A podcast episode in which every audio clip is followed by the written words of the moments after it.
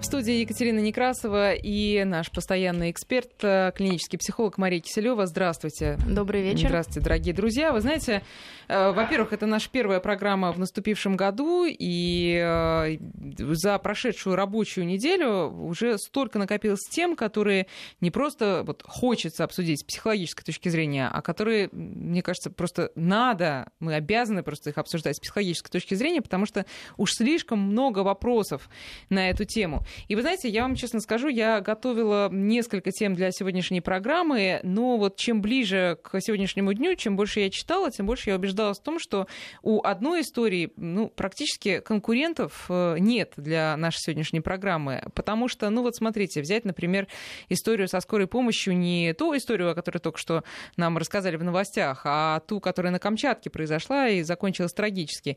Ну, в принципе, ну, ну все понятно. Ну, не права женщина, и понятно, в принципе, что с этим делать. Я думаю, что сейчас уже и в правительстве говорят о том, что надо ужесточать наказание за подобные действия. Если ты не пропускаешь скорую, ты должен быть готов к тому, что тебя привлекут к уголовной ответственности за это. Ну и мне кажется, тут дилеммы, ну, в принципе, нету. А, скажем, история о том, как молодые люди ездили по пешеходной Никольской улице в Москве, ну, мы э, даже с Марией в этой студии не раз обсуждали таких молодых людей. Это вот те самые мажоры, а, которые, ну, с которыми, mm-hmm. в принципе, тоже... Они там не жили, они э, в машине не было инвалида. Они вот по приколу, что mm-hmm. называется, им было там кататься. Тоже, в принципе, все понятно. Но у истории а, с мальчиком Егором, мне кажется, столько вопросов. И это несмотря на то, что в этой студии эту историю уже обсуждали много раз за последние дни. Вопросов у меня лично очень много. И вы знаете, Мария, первый вопрос у меня такой. Он даже не про мальчика Егора и не про эту женщину, которая его украла из роддома два с половиной года назад, а про нас. А, потому что мы проводили а, голосование, и наши слушатели в большинстве своем сказали, отдайте его вот этой вот женщине, отдайте. А, не, не посадите ее в тюрьму, а его там а, отдайте каким-нибудь новым усыновителям, а воссоедините вот эту семью. Первый вопрос. Что это говорит о нас, о нашем обществе? Как вы думаете? Ну, о том, что все таки мы общество, которое больше сердцем пытается мир наш познать и реагировать на него, нежели опираясь на законы и, собственно, на что-то еще а, такое более формальное. И я думаю, что это во многом нас отличает как страну, потому что и на самом деле это очень хорошо, потому что самая сильная движущаяся, движущая сила это все-таки любовь, а не некое чувство долга, не некая прописная истина, которая при нам привнесена извне. И, конечно, вот это то есть мы сейчас до этого перечислили случаи, как раз отсутствие, полное отсутствие, ну, про скорую, угу. полное отсутствие эмпатии, понимания, что может с твоим ну, близким, неважно, близкий ли он тебе по крови, а просто с близким в своем, как сказать, окружении, окружении да, могут да. люди э, быть, которые нуждаются, и как нужно им помогать просто потому, что ты человек, а, а не некое животное. То здесь как Хотя раз животные, обратно. как известно, еще как помогают. Есть тоже да, такие примеры. Но здесь как раз мы видим, что в большинстве своем люди эмпатично понимают, э, не будучи психологами, не будучи специалистами, а будучи просто обыкновенными людьми, которые когда-то были маленькие, которые тоже имели своих детей, насколько э, важно все-таки ребенку, который уже э, столько лет был с этой женщиной, считает ее мамой, и с первых дней, собственно, он с ней, быть с ней, несмотря на то, что она совершила с точки зрения правосудия а, преступления. Подобный, подобный же случай сейчас э, в Штатах. Да. Интересно, там 18 лет девушки, которые украли, ну, по-моему, там она не была казнницей просто, да, угу. у, у ее просто украли, да, реально, ее да. просто, но она при этом тоже насколько я понимаю, в суде пытается как мать оправдать, но ей хотят дать чуть ли не пожизненное за то, что это похищение человека, и, в принципе, Мы знаем про такой... эту историю, мы не знаем про реакцию американского общества. Да. Тоже, если будет развитие, если журналисты Можно будут писать, да. это будет очень интересно сравнить. А, но вот вы говорите, э, что мы руководствуемся эмоциями, действительно, в этой ситуации. Но а, ведь э, почему мы... Первый порыв понятен, но получается, что мы совершенно не руководствуемся здравым смыслом, потому что, открывая путь этой женщине, сейчас я говорю абсолютно с точки зрения там, сухого закона и элементарной логики, если мы этой женщине даем право получить этого ребенка и сказать, она и так наказана, там и все такое, да. Мы а, даем право многим женщинам воровать детей, если очень хочется, то можно, да? А, конечно, это риск такой существует, поэтому, собственно, мы это и обсуждаем, потому что а, закон никто не отменял, и он создан для того, чтобы люди могли себя в этих рамках, несмотря на свои эмоции, держать. Собственно, закон и наказание созданы для того, чтобы в минуты сомнений а, на поводу чего уйти, у своих желаний и эмоций, нежели у каких-то законов и логики, люди все таки руководствовались вторым. Поэтому я, ну, в принципе, это, я так понимаю, все равно дело-то заведено, и будет э, просто решение, какое будет принято. Но, Нет, наверное, должно да. быть. А я имею в виду вот с точки зрения нашей реакции. А почему мы, почему мы не хотим задуматься о том, э, к чему может привести наша эмпатия, наше сочувствие? А, я не думаю, что люди, я, как раз я, люди задумываются и понимают, что все-таки это единичный случай. А, и... а может стать массовым? Вряд ли. Вряд ли. Почему вы так э, думаете? Ну, потому что все таки просто сама история говорит о том, что таких случаев очень мало. И ребенок, э, мы понимаем, что мама, которая, вот эта женщина украла, даже все равно хочется назвать ее мамой, мамой да, да, женщина, укравшая безусловно. этого а, обездоленного ребенка. А, вы знаете, я сама, работая в больнице, вижу от малышей, вот именно грудничков, отказников. И имея даже трех детей, своих собственных, а эти детки больные, ко всему прочему. А вы знаете, вот прям вот хочется взять и установить. То есть это очень такое понятное чувство, тем более первое, женщина... Первое чувство, особенно да, у женщин. Особенно да. у женщины, которая только что потеряла своего ребенка, и ты чувствуешь, а, несправедливость, которая к тебе была, ну, Произошла судьбой, да, э, да. собственно, к тебе пришла, и несправедливость этого малыша, которого мы понимаем, что она могла потом ходить, усыновлять, но вот, э, к сожалению, наверное, сработал такой вот эм, ну, даже, я бы сказала, где-то, наверное, психотический момент, а, что, что ее реальность перекрылась, а, ей нужно было заменить вот эту свою исчезнувшего малыша, а, погибшего прямо здесь и сейчас. То а как она это не называется, вот эти состояния, когда ты понимаешь, она же не только хотела, я так, как я понимаю, угу. из тех вот многих фактов, э, если доверять всем интервью, которые сейчас печатаются, не просто хотела заменить кем-то малыша, который у нее погиб, но она переживала за свою личную жизнь, что от нее уйдет муж, что она, она была загнана в угол. Она, была, она уже приехала, а, рассказав всем э, родным легенду о том, что да, малыш просто лежит там э, с инфекцией, а вообще-то мы его заберем, и приехали забирать непонятно кого. И она была загнана в угол, потому что ее ждут родственники, она должна с кем-то ну, выйти. Вы же понимаете, что вот сказать, что это реакция типичное, ну, наверное, нельзя. Почему э, эта женщина оказалась в ситуации, когда она не может со своей бедой обратиться к родственникам? Это вопрос э, глубоко психологически требующий разбирательств, но э, все вот это стечение обстоятельств говорит о том, что женщина по каким-то причинам э, своего воспитания, отношения к ней близких, потому что она, естественно, испытывала вину, что она не принесла этого малыша своему мужу, э, его родственникам, своим родственникам. Естественно, ее горе. Э, дело в том, что все-таки рождение ребенка вынашивание это огромная такая подпитка женской идентичности и самооценки. Когда этого не происходит, обрушивается весь внутренний мир. И, возможно, ну, вот в тот момент для нее была единственная возможность сохранить себя, а не, ну, простите, не в психо- психиатрическую больницу попасть. Нет, но она вот подумала этот... о самоубийстве, если, да, вот верить, опять же, всем интервью. Она Я говорила, думаю, что она готова была прямо там вот покончить жизнь самоубийством, и просто случай... Вполне возможно. Да, То есть получается, что каким-то образом окружение не смогло ей вот эту поддержку дать и не смогло заметить этой подмены. А, потому что при всем при том, что сейчас эта история открылась, может быть, тоже такой вопрос, хорошо это или плохо, может быть, и хорошо было бы, если бы mm-hmm. этот ребенок дожил бы да. до, до, понятно, до 100 лет и никогда бы не узнал о том, что он был усыновлен. Но так не бывает, чтобы вот эта тайна семейная не, как-то не влияла на всю семью. Вот про и это, это я тоже огромная нагрузка, и, естественно, на саму маму, которая, ну, все-таки, конечно, нужно проверить ее действительно психологически, если не какой-то более глубокий статус. Вот. Но на малыша, конечно, это тоже влияет, потому что все семейные тайны оставляют след. Ну, потому ну, что давай. бессознательно, конечно, есть такая вот ну, тревога, да, раскаяние, тревог... возможно, да? И вина, конечно. И вина, да. Но, Но знаете, страх разоблачения. Э, безусловно, и она, собственно, об этом уже сейчас говорит э, в беседах с теми людьми, которые ее сейчас окружают, пытаются помочь. А, знаете, ну, об этом мы обязательно поговорим. Я хотела начать, опять же, здесь вот немножко с другой стороны. А, она, собственно, то, то, что сейчас с ней происходит, да, можно ли назвать это на самом деле э, ситуацией избавления? Это, вот мне, Конечно. это мне э, просто такое сравнение пришло в голову. Это, предположим, если бы у нее был сильный нарыв на ноге, да, ну, да, в течение двух с половиной лет. А вот сейчас длится операция, вот сейчас она началась. И, собственно, процесс избавления, он начался, потому что жить с этим действительно невыносимо.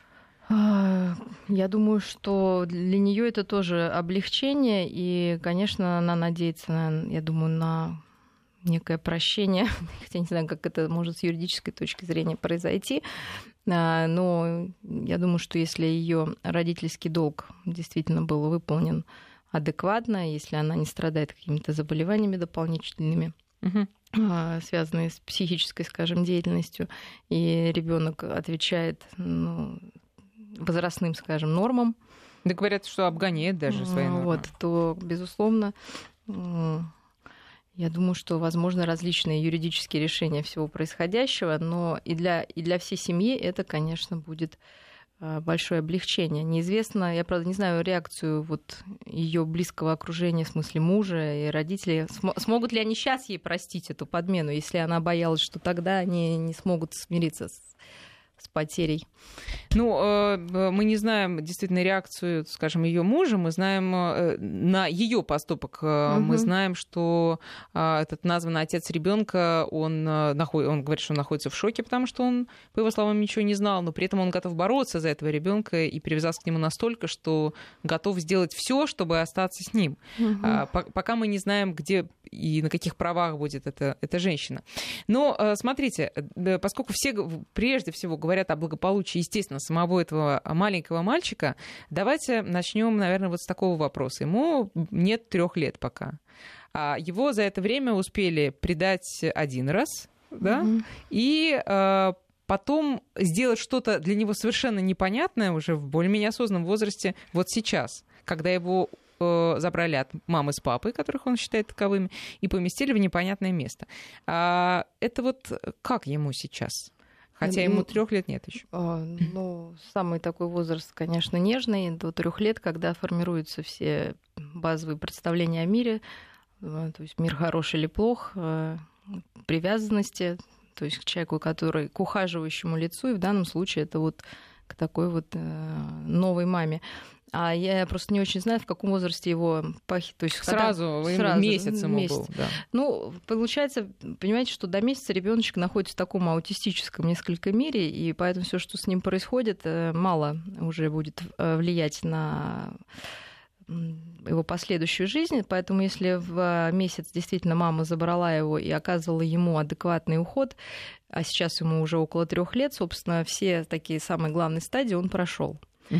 А, и, в этом конечно, смысле, извините, Мария, ему э, повезло, ну, что может, это его повезло, да, что потому его... что если бы это было полтора года или восемь месяцев, потому что процесс установления хуже. очень долгий, и он все равно бы часть э, своей жизни до года провел бы там в доме а, малютки или я не знаю Хотя где. тоже трехлетний возраст такой, ну, является критическим, но тем не менее, мы получается, что основные какие-то структуры именно психической реальности у него, ну, я не знаю, как его там воспитывали, но теоретически они и есть. И кто-то может сказать, что может наоборот лучше было бы раньше, потому что он тогда еще ничего не понимал, потому что у многих а, людей есть такое восприятие, что если ребенок не говорит, то он ничего не понимает. А, как раз а, ребенок действительно не понимает, и это является но ну, это не значит, что он не страдает. И не умея говорить, не, не получая адекватной поддержки, как раз такому малышу очень сложно ну, вот эти все психологические травмы переживать. А, естественно, разлучение в таком возрасте — это большая травма. А, поэтому сейчас он а уже... что понимает ребенок в этом возрасте? Ну, просто что мамы нет. Ну, и что это конец если мамы света. нет, да, то это конец света, конечно. То есть как бы, что это уже конец света, это уже хорошо, потому что когда мамы нет до года, то это конец его самого. Угу. То есть это он угу. сам внутренне разрушается, малыш. Вот, то есть разрушается не мир вокруг него, а он сам как ну, бы... Ну, а если это заменяет э, роль мамы бабушка, например? Нет, естественно. Но в а, ну, детском ну, доме да, или ну, где-то, да. вы понимаете, там mm-hmm. нет э, постоянного если ухаживающего, нет вот этой персонального любви, да. ухаживающего лица, конечно. Mm-hmm. А, потому что просто покормить и переодеть является недостаточным для того, чтобы а, именно малыш развивался. И э, такое явление госпитализма, когда дети послевоенные, собственно, тогда он и был открыт, э, вплоть до гибели от недостатка именно эмоциональной близости доходили, хотя, собственно, э, их кормили и поили. Но я уж не говорю, какие задержки развития у таких детей, которые потом очень сложно, на самом деле, нагонять. А, Все это имеет место. А, поэтому, если то есть здесь какой вопрос? Может быть, он, наоборот, сейчас очень там тревожный из-за того, что мама все таки видите, имела такую тайну, и, скорее всего, вот эта тревога могла ребенку передаваться, и, скорее всего, она очень боялась его потерять, потому что когда мать теряет реального своего ребенка, даже неважно, следу... все, все последующие, ну, с ним относятся с большей, конечно, mm-hmm. тревогой. И поэтому, если ей удалось как-то вот компенсировать это и не сделать малыша тоже тревожным, то ему будет попроще. А, то есть вы имеете в виду, что все эти два с половиной года при Э, внешне абсолютно благополучной жизни, большом количестве знаю, там, одежды, еды, любви и ласки, да, вот это вот чувство тревоги, потому что она сама э, угу. рассказывает сейчас, что она не знала, как она будет жить дальше, когда ему придется идти в школу, скажем, и нужны будут настоящие документы, а их нет. Она старалась об этом не думать, и она все время подспудно понимала, что в любой момент за ней могут прийти. Да? То есть вот, вот и человек живет так вот в семье и воспитывает маленького ребенка, который, как мы знаем, очень чувствительный к эмоциональным состояниям взрослых. А, вы знаете, ну это очень сложно, потому что, с одной стороны, это огромная сверхценность этого малыша ну, должна быть, да, у нее. С другой стороны, вот этот страх его потерять, все это делает очень большую нагрузку на вот эту женщину, мать. И, возможно, кстати, как ни странно, такие знаете, садистические выпады вот в, в сторону такого эмоционально заряженного ребенка, потому что сложно только любить, сложно только переживать. Потом в какой-то момент становится себя жалко, ну я так уже на пальцах объясняю, mm-hmm. и бессознательно где-то хочется даже уничтожить его, ну, опять же, в кавычках, да, и поэтому очень часто мамы, которые очень-очень любят, вы сами знаете, там, до смерти задушат, да, ну, в прямом порой, чаще, конечно, в переносном смысле, то есть такие вот могут быть удушающие очень а, объятия, объятия да. потому что, с одной стороны, действительно страшно потерять, а с другой стороны, хочется потерять, потому что нагрузка слишком велика. То есть одним махом уже разрубить э, этот да. э, Гордиев узел, или лучше сказать, домоклов меч, который над ней висел все эти mm все эти несколько два с половиной года. А, хорошо, э, вот Давайте вернемся к тому моменту, когда, собственно, это произошло. Мы, судя по тому, что, опять же, мы можем сейчас прочитать про это, э, мы уже об этом с Марией сейчас сказали, она потеряла ребенка, она была загнана в угол, а она была в определенном эмоциональном э, состоянии. Можно ли говорить о том, что была, скорее всего, ошибка у родственников, которые ну, поставили ее, видимо, в какие-то жесткие рамки, что она, э, то есть а, не было полного доверия в семье, если она не смогла открыться, да? Ну, конечно, получается, что вся семья была настолько не готова воспринять вот такой поворот дела, но с другой стороны мы можем так думать, но на самом деле, может быть, семья-то и была готова к, к любому повороту, но для, той, для женщины вот в, той, в тот момент так, ну, скорее всего, казалось. Конечно, я думаю, ничего бы не случилось, если бы а, она рассказала о своей беде, возможно, как-то бы люди смогли преодолеть. Но мы должны понять, что в момент такого вот ну, такого горя, такой беды, ну, простите, мозг отказывает. Да? Ну, опять же, я говорю uh-huh, таким uh-huh. обыденным языком. То есть э, захлест идет эмоциями, и человек э, то есть это она, на самом деле, все равно это она не могла справиться. И в своей фантазии не могли справиться все вокруг. Что сейчас делать, чтобы, а, ну, давайте так, опять с Егора начнем, чтобы облегчить его переживания, пока он не дома, мы не знаем, чем история это закончится, но вот в данный момент.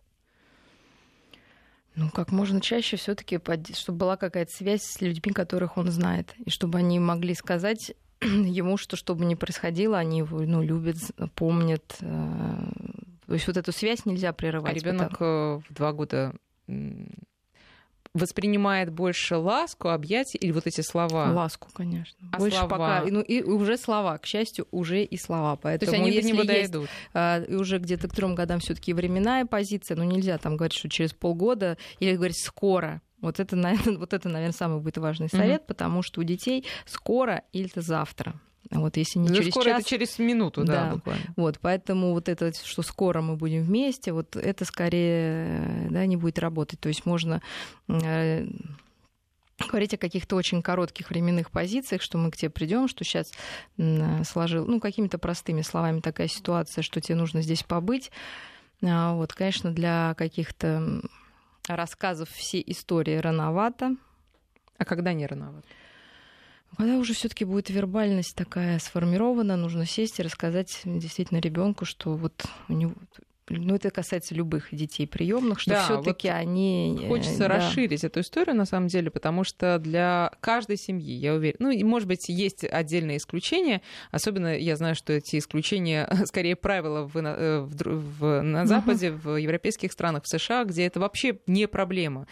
Усыновить ребенка и воспитывать его именно как усыновленного, ничего не Конечно, скрывая. Да. конечно. Но А, это вот норма, собственно, психологическая. Это психологическая норма. должен знать, Да. что У он нас усыновлён. этой нормы нет, и вот об этом мы во второй части Мгм. программы поподробнее поговорим. Но сейчас вопрос, а, когда все-таки время, будем говорить про э, наших российских усыновленных детей и их родителей, когда время открывать эту тайну? Ну, тогда, когда ребенка начнет это беспокоить, это самый известный всем вопрос. Но это Мама- больше всего беспокоит, как правило, соседей, добрых знакомых, знаете, Нет, которые нет, это рассказывают ну, ребенку безусловно, без э, подготовки. Нет, ну я не думаю, что там 4-5-летнему ребенку кто-то что-то будет без подготовки говорить, а я говорю именно уже об этом возрасте, Мгм. потому что обычно в этом возрасте у детей возникает вопрос, откуда берутся дети, то есть откуда на самом деле берусь я и взялся. И здесь можно рассказать о том, что э, вот такая была история. Я думаю, что в школах, которые сейчас пройдут эти родители все подробно расскажут, не хочется вот, ну, какими-то, да, наверное, мгм. уводить в сторону тех, кто эти школы не заканчивал. Не заканчивал. Да. Ну, а если ребенку, скажем, ну, хорошо, ну, не в два с половиной, ну, в четыре года кто-то, добрый э, сосед, говорит, да ты, а ты не знаешь разве что, это ведь не твоя мама и не твой папа. Какой это э, эффект оказывает? Он, э, это поселяет сильное чувство тревоги или он вообще не понимает, ну, о чем речь идет? смотрите, если ребен... если ребенка до этого не обманывали, то скорее это будет вызвать недоумение, он спросит, почему мне так сказали. Ну и тогда это момент, когда нужно объяснить, э, что действительно э, так и так. Вот. Но если ребенку, почему сложность, если вы до этого у ребенка возникал вопрос, а вы ему рассказывали о чем-то там, какую-то свою гипотезу, На эту же тему, да. на эту же тему, тогда вот вы уже уличены во лжи. Почему, собственно, и важно ребенку рассказать это самостоятельно. И если он спросил, лучше уже иметь, естественно, готовый ответ, посоветоваться, потому что все дети разные, у всех разная история. У кого-то родители погибли, у кого-то оставили. И, но она должна, естественно, говорить о том, что все равно он желанен, и даже был желанен и любим теми родителями, ну, по каким-то, ну, я общий какой-то принцип Мгм. говорю, все-таки такая ситуация сложилась, а мы тоже очень хотели малыша, и вот когда тебя увидели, мы поняли, и вот мы тебя любим, и все, и все такое. И, Щас- естественно, если желание есть у тех родителей встретиться с малышом в каком-то возрасте, то это тоже нужно а, удовлетворить это желание. Сейчас мы прервемся на новости, а потом продолжим разговор. Напоминаю, на студии клинический психолог Мария Киселева. Мы продолжаем программу вместе с Марией Киселевой. Говорим мы сегодня про историю, которая произошла в Дедовске, подмосковном. Вы знаете все, наверное, про нее, про мальчика Егора, которого мама... э, Ну, всем больше, наверное, он известен как Матвей, потому что Матвей, его... Егор, да, мама... Сына... Фотографии висели действительно очень да, давно да, и везде. Да. Когда он потерялся, его Мгм. первое, так сказать, имя Матвей Иванов, потом его Мгм. назвали Егором. А, итак, мы остановились на том, как все-таки Ну, вот этот говорить. пройти момент, да, Дело в говорить. том, что вот, даже нам с вами, когда мы об этом говорим, скорее более страшно и неловко, и как-то вот мы чувствуем какую-то нехватку слов, а, чем тому ребенку, который бы это все услышал. А, И вот, наверное, в этом самая большая проблема. Если родители сами чувствуют в в какой-то ну, негативный аспект, то им будет намного сложнее об этом говорить. И а как- разве они могут чувствовать, если они уже ну, установили? вот, ну, что они как-то... То есть, да, конечно. Поэтому им сложно об этом говорить. что им кажется, что вот ребенок, например, будет их меньше любить, или он разочаруется в них. Мы не, иногда на сознательном уровне, иногда на более глубоком, угу. что как-то установили, что, может быть, это как-то, ну, что-то редкое, что над ребенком будут смеяться. Понимаете, это не ребенок это все думает, это думают родители. И они ему в основном вот эти все эмоции отрицательные могут и транслировать. Поэтому очень важно а, в душе понимать, что а, взяв а, ребенка любого на любом этапе развития домой, вы совершаете действительно очень важное, очень доброе, нужное дело, что вы несете ему добро. Нужно, ну, если это так, то это так. Вот, потому что многие ну, начинают действительно сомневаться и в правильности своего выбора. Вот эти все да, внутренние колебания родителей, собственно, делают сложным и разговор с ребенком. Но ведь, э, ведь э, многие родители, уже совершив этот шаг и уже полюбив своего приемного ребенка, их не оставляет опасения о том, что а вдруг гены выстрелят, понимаете? Ведь я же его воспитываю, воспитываю, а ну, там вот, же родители были такие, что вдруг он мне в 16 лет и покажет. Ну, просто нужно понять, что любой ребенок в 16 лет, скорее всего, что-то что-то покажет. Но если это свой ребенок, э, любить его, хотя мы говорили о подростках много раз, вообще подростков сложно любить, и своих, да, родных очень сложно любить. Чужих э, практически, ну, знаете, для многих э, невозможно.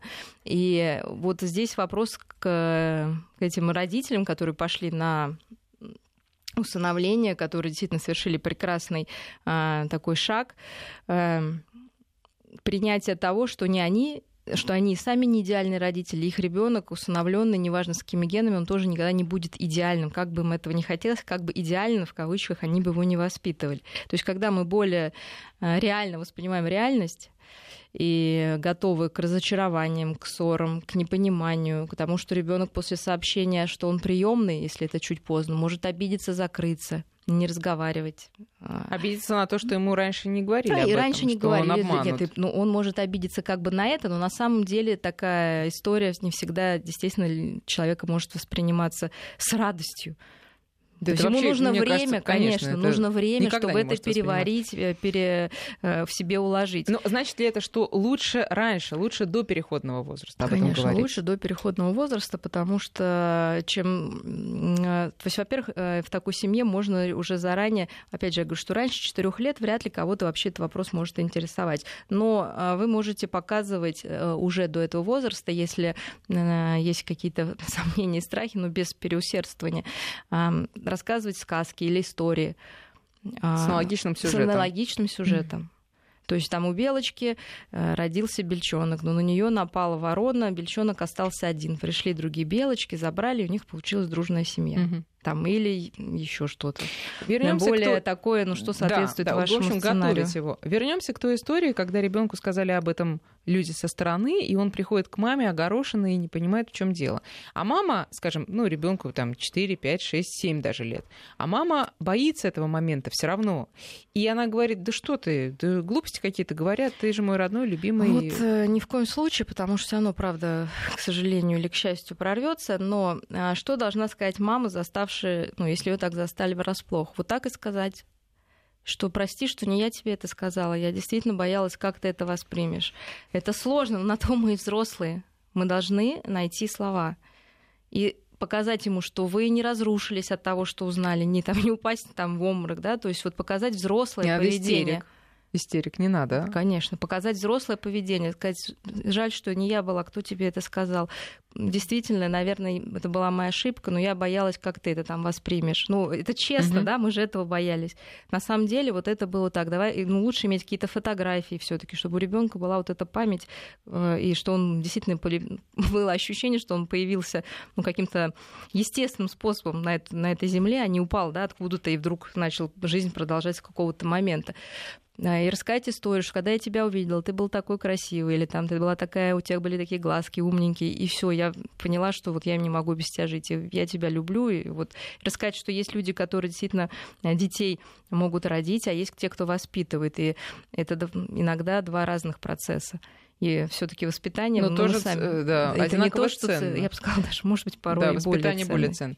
Ну, а, а теперь, что касается восприятия ребенка вот этого факта, а, ведь он, скорее всего, начнет думать и анализировать э, день за днем эту историю, и, возможно, придет к мысли о том, что если бы я жил, как бы вот эта мама меня сильно не любила, но ведь он же не знает, как любят родные Конечно, мамы. Фантазии, и он начнет думать, а у родной этой мамы, может быть, мне стало лучше, потому что нет семей без проблем, без ссор, без обид и наказаний. Вот открою вам секрет. А, в определенном возрасте все дети, ну не все, очень многие дети считают, что вообще это не их родители, ну это даже в норме фантазируют о каких-то там, понятно, ну, феях и эльфах, фи... да, да, вот. с которыми вообще, бы ему куда точно они попали было лучше. и живут с этими вообще извергами, которые заставляют их делать уроки. Ну или, по крайней мере, фантазируют о более лучших родителей. То есть, если это ваш родной ребенок, вы понимаете, что ну и что, вот мы все равно так живем. И здесь нужно также отнестись. Конечно, где-то он будет фантазировать.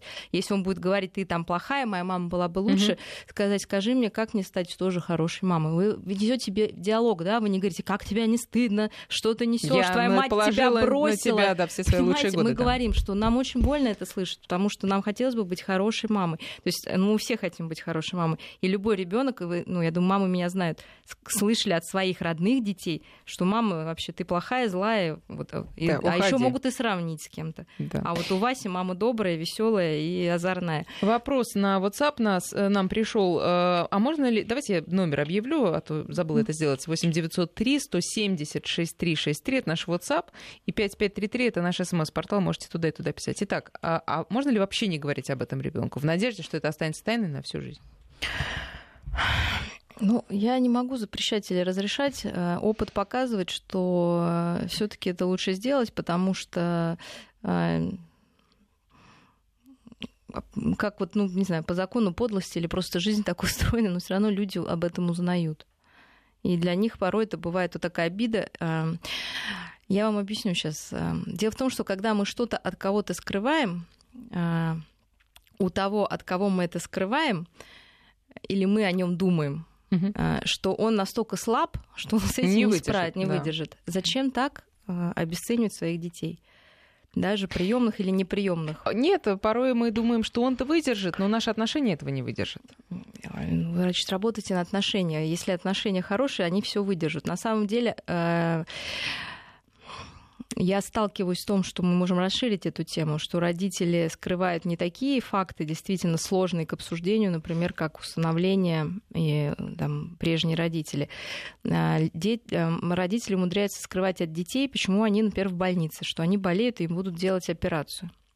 Я вот на примере могу привести на более не таком жизненно важном, да, скажем, моменте, но тем не менее, на самом mm-hmm. деле он очень важен. Дети трех, пяти, даже семи лет, попадая на операцию по я имею в виду по врожденным порокам сердца. Родители боятся им сказать, что это будет операция. Они им говорят, что ничего не будет, как обычно, тебе там сделают УЗИ, ну, дети вот эти mm-hmm. уже привычные mm-hmm. к этому, и ты вернешься назад. Дети, когда возвращаются, особенно если ты 3-5 лет, а, они, а, маму могут вообще не воспринимать какое-то время, потому что мама предатель. Понимаете, она не сказала, что будет. А, а представьте состояние ребенка, которого увозят, ему что-то делают, потом находится в ре... ну, оказывается в реанимации. Он-то думает, что он должен был вернуться к маме, а чужие дяди что-то с ним там делать. Представляете, весь ужас. Но виноваты тогда же дядя дум... в этом, Нет, а не и мама. тогда он думает, либо меня украли, то есть у ребенка паника, и когда он возвращается к родителям, он на них цепляется и вообще не может отцепиться, либо у него обида, меня обманули. Вот э, механизм тот же самый. Мама в этой ситуации, которая не сказала, не предупредила, она поступает как эгоист а... или как альтруист? Вот и мама говорит, естественно, в этот момент, если вы ее спросите, а почему вы не можете да. сказать, он не переживет? Но не он не переживет, это мама не переживет. Она так переживает за ребенка, что, естественно, ей она кажется, не хочет что криков, он... истерик, ну, цепляний. конечно, так проще, но на самом деле в итоге оказывается это сложнее. И это точно такая же история. Понимаете, это точно такая же история. То есть э, мы не можем ребенка оградить от э, внешнего мира и от его и жизненной истории. И нужно верить в свои силы и в силы ваших отношений и в силы ребенка, что он справится с этой информацией. Будет, может быть, какое-то отдаление. Ничего страшного. Опять же, понимаете, когда идет вопрос о приемных детях, любое отдаление, любой скандал, любое какое-то, оно воспринимается болезненнее намного. Да. Потому что это как бы родители думают, может быть, вот его мама действительно была бы лучшей угу. матерью, я не справляюсь. Или злость на ребенка, это все его гены, это все его плохие да. те родители, я-то хорошая. То есть все это интегрировать очень сложно, поэтому э, просто быть родителями сложно, приемными еще сложнее. Но они делают это благородное дело, и в большинстве своем все-таки люди справляются и находят слова. Мы должны понять, что ну, в большинстве своем люди справляются. Ну, обратитесь к тем, кто уже сказал это, узнайте их реакцию, потому что всегда, конечно, легче общаться и получать совет от тех, кто прошел через определенные те же испытания. Да. Mm. Друзья, сейчас мы делаем перерыв на прогноз погоды, потом обязательно продолжим. Напоминаю, у нас разговор с Марией Киселевой. Ну, вырулил в итоге на тему о том, как э, признаваться, как рассказывать детям о том, что они приемные и какие психологические э, последствия это несет для обеих сторон. Продолжим скоро. 19.48, продолжаем разговор. А, Мария, такой. Да, во-первых, у нас приходит сообщение а, еще вот а, к вашим словам о том, что, собственно, значит для человека маленького, когда он остается без мамы. Вот тут из Санкт-Петербурга Валентина нам пишет, в два года наелась таблеток и была в реанимации. Конечно, одна.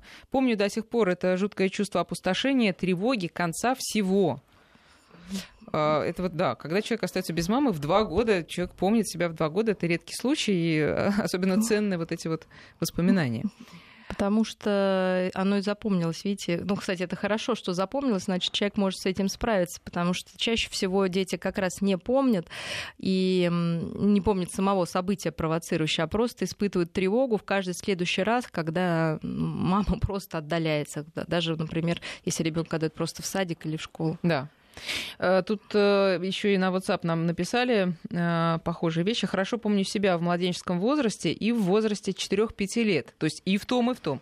Помню, что все понимала, помню операцию, больницу и ну и дальше дети не глупенькие существа, они разумны с младенчества. И, вы знаете, еще одно, одно сообщение, ну, прям вот, прям душераздирающее, честно вам скажу. А если дочери уже 36 лет? Как сейчас сказать? Очень боюсь, и, и сказать боюсь. И боюсь, э, что кто-нибудь скажет я об этом. У нее сейчас не очень благоприятный период. Помогите и так далее. Смотрите, как, ну, сейчас немножко вернемся как, когда благоприятный период? Ну, мы уже сказали, когда начинаются вопросы. А, но, э, тем не менее, вот сам, сама постановка вопроса «скажите, что сказать и когда» а, говорит о том, что есть иллюзия, что можно один раз это сообщить и жить дальше. Но на самом деле это на всю жизнь. Диалог и обсуждение и принятие вот этой жизненной истории как родителей, так и ребенка. И все-таки, если брать благоприятный период, несмотря на возраст, 36 лет, это все-таки должен быть э, период, когда э, вы находитесь ну, на одной волне, когда на, у вас близкие отношения, да. когда как раз на самом деле все если все плохо, вот лучше еще, знаете, не добавлять вот этого всего, потому что может человек просто не выдержать, если у него сложный период, еще сейчас сказать, да. я знаешь, а еще вот так, то будет совсем плохо. То есть не нужно к сложностям прибавлять дополнительную сложность, а на переваривание этой информации в любом а, случае потребуются ресурсы, и он должен быть. То есть как раз моменты некой душевной близости можно сесть, например, даже ну, со взрослым человеком, стать, смотреть фотографии, сказать, ты знаешь, прости, ну вот, а история твоя такая, и как-то по- в момент душевной близости родителю, мне кажется, особенно Слушайте, сложно ну, это сделать, потому ничего, что сейчас, ну, через минуту все рухнет же, ну, возможно. Почему? Понимаете, вот я не понимаю, почему должно рухнуть. Ну, потому что ну, потому, сейчас мы сидим, разбираем фотографии, да, на, на любви, ну, любовь, вот, понимаете, такое, а через ну, минуту я не знаю, что произойдет, почему? Вы как что, он отреагирует. Вот, вот понимаете, если эта любовь есть, то это ваша платформа, и как раз вы можете за это зацепиться. Могут быть слезы, могут быть истерики, нужно дать время, нельзя обижаться на этого ребенка, нельзя говорить им, да ты что, я столько на тебя сделала. Потом вы не, не, не знаете, что вам ответит ваша дочь. Вполне возможно, что она скажет, а я знаю мама, спасибо, что ты сказала. Мы не знаем, какая там будет реакция. Но единственный совет, вот если да, брать, не выбирать как раз, когда вы все Плохие поругались, периоды. и сказать, да. а знаешь, а еще вот это, и теперь делай с этим, что хочешь. Угу. Наоборот, конечно, может быть, это кажется нонсенсом, но на самом деле тогда вы можете объединиться в этой близости, вы можете вместе поплакать, обняться, вспомнить эту историю, ну, рассказать, как это все было сложно, есть... и почему вы боялись. Ну, вот это нужно делать на взлете отношений, угу. а не на их падении. Это первое. Второе, выбирать создать э, вообще благоприятный период в жизни э, этого Ну и когда человека, у ребенка нет кризисов, когда да. там, ну, вы понимаете. И это... быть готовым к тому, что да, это не на вечер. Это, это надолго. не на вечер, это конечно. Надолго. Может человек просто замолчать, уйти и вернуться к этому через полгода. Но это жизнь. Потому что нам хочется, вы знаете, опять же, ну я просто работаю в клинике, хочется вот это прошло, все говорят, скорее бы она это забыла. Забыть невозможно. Вы не можете забыть, как вы появились на свет потому что это самое важное событие в вашей жизни. Вы не можете забыть, если у вас была серьезная болезнь. Это невозможно взять и вычеркнуть. Вы можете это уложить каким-то образом по полочке так, чтобы вам это не мешало жить дальше. Но где-то это все равно будет всплывать. Какие-то сложные моменты. Как-то, может быть, жизнь будет пересмотрена вот этой 36-летней молодой женщины. Может, Тут она хочется, что-то себе объяснит. Я понимаю, что это не очень э, распространенная история, но с другой стороны, знаете, никогда не знаешь, что тебе жизнь преподнесет. Я просто к тому, что мы можем а, определенно сигнал дать и тем, на кого это сваливается во взрослом состоянии, не надо, ну, постарайтесь отнести к, к этому с пониманием, да, отнестись к этому, ну, понять опять же, вы родителей. уже взрослый человек, а, многое уже для вас сделано, вас вырастили. И здесь, понимаете, что может возникнуть, э, вспыхнуть у каждого э, взрослого человека есть обиды на своих родителей. Либо явные, либо отрицаемые. Ну, понятно, здесь просто что может возникнуть у этой взрослого уже человека, сказать, вот я так и знала, она меня любила, не так, как вот... Э, могла бы, Могла родная, бы, да. вот. Но, э, опять же, здесь вот эта взрослая женщина должна понять уже, что э, и родная мать бы не так бы любила, как хотелось бы, потому что потребности ребенка в любви, не, ну, их нельзя как бы удовлетворить полностью. Всегда останется место, что чего-то не хватило. Два поцелуя, три объятия, Может быть, нежного не надо взгляда. удовлетворять полностью, потому что... Ну... А это невозможно, понимаете? Это невозможно. Мы должны, э, наоборот, если мы э, предугадываем и не даем ребенку развиваться и выдерживать иногда без вот э, какой-то постоянного внимания, мы даем ему способ, собственно, существовать и становиться взрослым, а не просто зависимым таким существом. Кстати, еще вот по поводу этих признаний, э, если родные родители живы, и ребенок хочет с ними встретиться. Надо обязательно сделать, ну, не препятствовать. То есть дать всю имеющуюся информацию, но предупредить о том, что а ребенок может быть разочарован, б э, что вы же понимаете, да, то сразу фантазия, что там все такие хорошие, даже если история может быть не очень хорошая. А, Б, что разочарован, что может, родители не захотят видеть, или то, что он увидит, может испугать ребенка, что он станет таким же. Ну, и в зависимости от этого мы говорим, что если твои родители там, ну, скажем, асоциальные, там, может быть, они в тюрьме, я не знаю, mm-hmm. это не значит, что ты такой, потому что это по наследству не передается, ты, ты, ты, да. Mm-hmm. Если они не хотят видеть, вы говорите, ну, люди разные бывают, поэтому вот мы с тобой, я тебя люблю. То есть, ну, как-то пытаться войти в положение. Не все умеют любить. Ну, то есть не осуждать этих людей, а как-то сгладить. А, еще страх, конечно, что а вдруг там наоборот родители опомнились и хотят забрать ребенка, и ребенок уйдет. Да, это вот э, не меньше страх. Ну, значит, он должен уйти. Ну вот, понимаете, это такая жестокая история. Честно, ну, скорее всего, конечно, он не уйдет. Но если у него будет такое желание, вы должны сказать, это твое право, я тебя очень люблю, жду, а, вот, ну, вот такими словами, что это твой выбор, но знай, что ты всегда, я буду тебя ждать, и ты можешь всегда прийти домой, потому что это твой родной дом. Знаете, мы э, просто, поскольку мы обсудили уже достаточно много, у меня был завершающий вопрос о том, как эта история в Дедовске с этим мальчиком Матвеем Егором повлияет на тех матерей, которые э, допускают возможность в какой-то момент отказаться от своих родных детей. А, то, что мы успели рассказать уже про вообще сложности э, процесса э, вот этого главного разговора между приемными родителями и малышом, они, мне кажется, я не знаю, дай бог, чтобы они не испугали э, потенциальных приемных родителей, принимающих да, родителей, потому что все это очень сложно, надо понимать. Ну, я думаю, что э, дело в том, что в нашей стране, вы можете удивитесь, большой процент возврата. Поэтому я готова пугать, потому что возврат детей назад в детские дома и в интернаты, он процент достаточно высокий остается. Именно потому, что люди, оказывается, не готовы. Поэтому оцените свои силы. Это благороднейшее дело. И я уверена, что если это идет от сердца, то все получится. И ну, все-таки в большинство получается. Mm-hmm. процент все равно остается достаточно высоким. А, и если верить ну, в то, что вы делаете это ради ребенка, то что, ну и, безусловно, и ради, ради безусловно, себя, да. конечно, вот, что это искренний такой обмен, что вы справитесь со всеми сложностями, просто, ну вот, найдете в себе эти силы а, тогда, конечно, нужно совершать эти благородные поступки и сколько мы знаем примеров, когда там огромное количество детей, то, что все люди уже знают, как это делается, да, назовем, как, как можно говорить, как можно дружить, с дру... и больных детишек берут. То есть примеров миллион хороших. Поэтому пугаться это, это не нужно, касается... но нужно подойти ответственно. Это что касается тех, кто э, там подумывает о том, чтобы взять детей. И действительно, я вот тоже могу только искренне пожелать вам этого, и чтобы все сложилось. Но что касается тех э, матерей, которые думают отказаться от ребенка, вот как думаете, эта история их задуматься? Или уже... Ну, смотря какие причины, понимаете, если это были какие-то экономические причины, и мать потом, действительно, эта женщина переживала, что она, ну, струсила, и можно было как-то найти и поддержку, и помощь, и она скучает по этому ребенку, то в будущем вряд ли это повторится. Но действительно есть люди, к сожалению, которые э, ну, вот, не имеют такой привязанности и тогда я думаю, что у них нет такого эмпатического понимания, насколько это больно и вообще насколько это, я не знаю, жестоко и страшно а, малышу остаться брошенным вообще Для никуда. этой женщины, а, которую зовут Елена Спахова, а в чем наказание, как вы думаете, вот адекватное? Она его уже получила? Ну, я думаю, что все вот эти годы сохранять себе эту тайну, лицо и ни с кем не разделить, я думаю, что это, конечно, такая серьезная нагрузка, не знаю, как наказание, но нагрузка была серьезная.